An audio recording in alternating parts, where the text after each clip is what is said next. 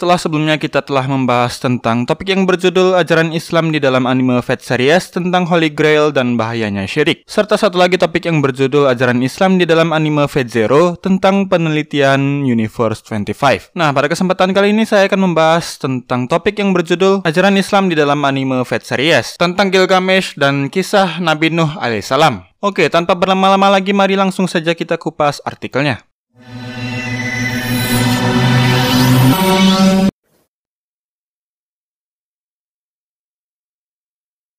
Ya, seperti yang telah saya katakan di atas, hari ini kita akan membahas tentang salah satu karakter di dalam anime Fate series, yaitu Gilgamesh. Sudah menjadi rahasia umum bahwa beberapa karakter-karakter di dalam anime Fate series memang sebenarnya terinspirasi dari kisah-kisah mitologi maupun tokoh sejarah yang benar-benar ada dan pernah eksis mengisi peradaban manusia. Sebagai contoh, misalnya seperti sang karakter utama dari serial ini yaitu yang bernama Autoria Pendragon Karakter ini sebenarnya terinspirasi dari kisah mitologi Raja Arthur yang sangat populer di daratan Eropa.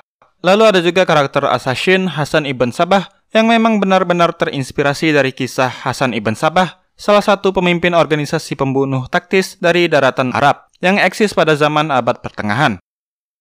Ya, sama halnya seperti dua contoh karakter yang telah saya sebutkan di atas, salah satu karakter antagonis dari serial ini yang akan menjadi topik utama dari pembahasan kita kali ini juga terinspirasi dari kisah mitologi peradaban manusia. Tepatnya ia berasal dari mitologi Sumeria dan Babilonia. Yap, dia adalah siapa lagi kalau bukan Gilgamesh, sang raja penakluk para hewan.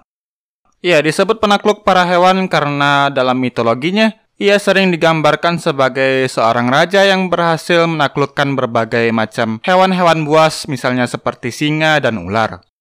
Ya, sebenarnya eksistensi Gilgamesh sendiri hingga saat ini masih diperdebatkan oleh para ahli. Namun kebanyakan para ahli sejarah berpendapat bahwa sebenarnya kisah Gilgamesh lebih bisa dianggap sebagai legenda karena sang raja Sumeria bisa dikatakan sebagai tokoh nyata yang benar-benar pernah eksis di dunia. Namun kisah-kisah kehidupannya banyak dibumbu-bumbui dengan kisah-kisah mitologis khas era peradaban Sumeria kuno. Ya, hal ini menjadikan karakter Gilgamesh di dalam anime Fate series bisa dibilang sebagai salah satu karakter yang cukup unik karena karakter ini terinspirasi dari legenda. Berbeda dengan kebanyakan karakter-karakter lainnya yang hanya terinspirasi dari kisah sejarah asli maupun terinspirasi dari mitologi murni.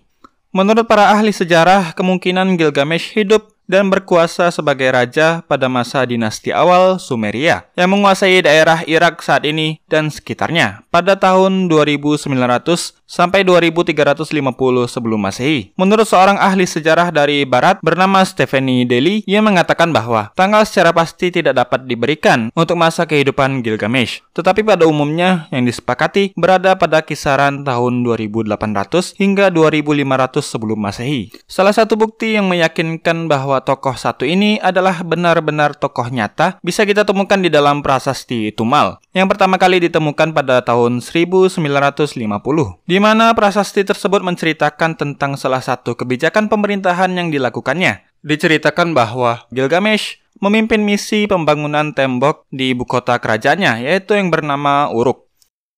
Ya, seperti yang saya katakan sebelumnya, kisah-kisah kehidupan Gilgamesh lebih banyak diceritakan sebagai sebuah mitologi, baik itu dalam bentuk puisi maupun epos alias cerita rakyat epik kepahlawanan. Perlu diketahui pula bahwa karya-karya epos dan puisi Gilgamesh diyakini sebagai bentuk karya tulis pertama buatan manusia yang bisa ditemukan para peneliti hingga saat ini. Di dalam eposnya sendiri, Gilgamesh diceritakan sebagai raja setengah dewa yang berkarakter angkuh dan kejam. Namun seiring berjalannya cerita, karakternya berubah menjadi seseorang raja yang bijaksana. Ya, mungkin hal inilah alasan mengapa di dalam anime Fate series kita bisa menemukan dua karakter Gilgamesh dalam dua kelas yang berbeda, dan juga pembawaan karakterisasi yang berbeda pula. Di mana karakter kelas Archer Gilgamesh di dalam anime Fate Zero dan Fate Stay Night ditunjukkan sebagai seseorang karakter yang angkuh, sombong, dan kejam. Sedangkan di series Fate Grand Order justru sebaliknya, di mana ia ditampilkan sebagai servant kelas caster. Gilgamesh justru ditampilkan sebagai seorang raja yang bijaksana dan baik hati, berbanding 180 derajat dengan watak dari karakter Gilgamesh versi Archer. Namun berbeda dengan penggambaran di dalam anime Fate series, di mana Gilgamesh diceritakan sebagai raja yang terobsesi pada harta benda, Di dalam eposnya sendiri, Gilgamesh diceritakan dan dikisahkan sebagai seorang raja yang terobsesi pada kehidupan abadi. Satu yang cukup menarik perhatian saya dari kisah-kisah epos heroik dari Gilgamesh ini adalah salah satu kisah yang menceritakan tentang bencana air bah di masa Nabi Nuh alaihissalam. Namun di dalam epos ini dikatakan bahwa yang membuat bahtera yang menyelamatkan umat manusia bukanlah Nuh, melainkan seseorang bernama Unapistem. Ya, namun ada kemungkinan bahwa kedua orang ini adalah orang yang sama. Di dalam epos ini sendiri, Unabistem dikisahkan sebagai orang tua yang hidup menyendiri jauh dari peradaban. Ia diceritakan sebagai seorang makhluk abadi yang tidak bisa mati setelah selamat dari bencana air bah. Gilgamesh sendiri diceritakan berpetualang mencari Unabistem. Ia meminta Unabistem mengajarinya cara agar bisa hidup abadi seperti dirinya. Gilgamesh sendiri menjadi terobsesi pada keabadian setelah menyadari bahwa teman baiknya yang bernama Enkidu tewas di depan matanya sendiri. Setelah beberapa petualangan besar, Gilgamesh pun akhirnya berhasil menemukan Utnapishtim. Ia pun meminta Utnapishtim untuk menceritakan kembali kisah heroiknya sehingga ia bisa selamat dari bencana air bah yang menyebabkan kehancuran massal itu. Ia pun akhirnya bersedia menceritakannya. Dan faktanya kisah bencana air bah yang diceritakan di dalam epos ini benar-benar sangat identik dengan kisah bencana air bah yang ada di dalam kitab-kitab agama Samawi. Bahkan kisah ini juga menceritakan tentang Utnapism yang diperintahkan Tuhan untuk membangun bahtera, lalu ia juga diperintahkan membawa istri, keluarga, para binatang, dan juga tumbuh-tumbuhan. Bagi para penganut agama Samawi pastinya sangat familiar dengan kisah tersebut. Namun berbeda dengan kisah-kisah di dalam agama-agama Samawi lainnya selain Islam, kisah di dalam epos Gilgamesh ini justru mendukung pandangan Islam tentang bencana air bah di masa Nabi Nuh tersebut, yaitu bencana azab air bah yang diturunkan Allah tersebut hanya bersifat lokal dan tidak membinasakan seluruh dunia pada masa itu. Ini dibuktikan dengan masih eksistensinya Gilgamesh dan peradabannya di masa setelah terjadinya bencana tersebut. Ya, seperti yang kita ketahui bahwa menurut kepercayaan orang-orang Yahudi dan Kristen, bencana air bah di masa Nabi Nuh adalah sebuah bencana berskala global. Dan seluruh dunia musnah karena bencana tersebut. Umat manusia sendiri hanya menyisakan 8 orang saja, yaitu tiga orang anak dari keturunan Nabi Nuh, Nabi Nuh sendiri, dan beserta para istri-istri mereka. Seperti yang disebutkan di dalam kitab kejadian 7 ayat 21 hingga 22, dikatakan bahwa lalu mati binasalah segala yang hidup yang bergerak di bumi, burung-burung, ternak, dan binatang liar, dan segala binatang merayap yang berkeriapan di bumi, serta semua manusia. Matilah segala yang ada nafas hidup dalam hidungnya, segala yang ada di darat.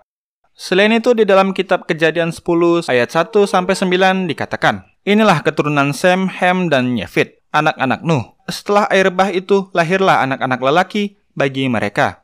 Keturunan Yafet ialah Gomer, Magog, Madai, Yawan, Tubal, Mesek, dan Tiras. Keturunan Gomer ialah Askenas, Rifat, dan Togarma. Keturunan Yawan ialah Elisa, Tarsis, orang Kitim, dan orang Dodanim. Dari mereka inilah berpencar bangsa-bangsa daerah pesisir, itulah keturunan Yafet, masing-masing di tanahnya dengan bahasanya sendiri, menurut kaum dan bangsa mereka. Keturunan Hem ialah Kush, Misraim, Put, dan Kanaan. Keturunan Kush ialah Seba, Habila, Sabta, Raima, dan Sabteka. Anak-anak Raima ialah Seba dan Dedan.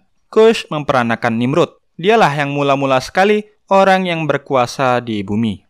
Lalu bagaimana menurut pandangan Islam tentang kisah bencana air bah tersebut? Ya, menurut beberapa cendekiawan Islam, kisah musnahnya seluruh umat manusia yang ditunjukkan di dalam kitab perjanjian lama, tepatnya di surat kejadian tersebut, sangatlah tidak masuk akal. Karena dalam Islam, dijelaskan bahwa azab tidak akan turun kepada suatu kaum sebelum Allah mengutus seorang nabi dan rasul di kalangan kaum tersebut yang menerangkan ayat-ayat Allah dan memberikan peringatan. Hal ini seperti yang dikatakan di dalam salah satu ayat Al-Quran yang berbunyi, Dan tidak adalah Tuhanmu membinasakan kota-kota sebelum dia mengutus di kota itu seorang Rasul dan membacakan ayat-ayat kami kepada mereka. Dan tidak pernah pula kami membinasakan kota-kota kecuali penduduknya dalam keadaan melakukan kezaliman. Al-Quran Surat Al-Qasas ayat 59. Selain itu, menurut hadis dikatakan bahwa Allah menurunkan total ada 124 ribu nabi dan 313 rasul ke muka bumi. Dan nabi dan rasul terakhir adalah Nabi Muhammad SAW. Bila jumlah nabi dan rasul yaitu 124 ribu orang itu dibagi dengan masa hidup para nabi dan rasul sejak Nabi Adam hingga Rasulullah SAW yaitu antara tahun 5672 sebelum Masehi sampai 632 Masehi setidaknya bisa dipukul rata setiap 19 tahun ada seorang nabi dan rasul yang diutus Allah untuk mengajak umat manusia beriman dan menyembah Allah. Maka dari itu, tidak mungkin Allah membinasakan mereka semua termasuk para nabi dan rasul serta orang-orang yang beriman di seluruh dunia pada masa itu. Maka dari itulah dalam hal ini Islam berbeda pandangan dengan agama-agama samawi lainnya. Karena menurut cendikiawan-cendikiawan Islam, kisah-kisah yang dikemukakan kitab-kitab lainnya itu tidak bisa diterima oleh akal sehat. Atau dengan kata lain juga bisa dikatakan tidak masuk akal. Dan dari penjelasan di atas, kita juga jadi mendapatkan kata kunci penting tentang pembahasan azab dunia yang diturunkan oleh Allah Subhanahu wa taala kepada orang-orang yang tidak beriman kepadanya. Ya, kesimpulannya adalah bisa dikatakan azab dunia hanya bisa diturunkan berdasarkan pada permintaan para nabi dan rasul saja. Karena itulah di masa saat ini ketika nabi dan rasul tidak diturunkan lagi, maka azab dunia pun tidak berlaku lagi di dunia. Ya, dengan kata lain saat ini kita hanya bisa menemukan yang namanya cobaan dan teguran yang Allah berikan kepada umat manusia baik kepada yang beriman maupun yang ingkar kepada Allah Subhanahu wa taala.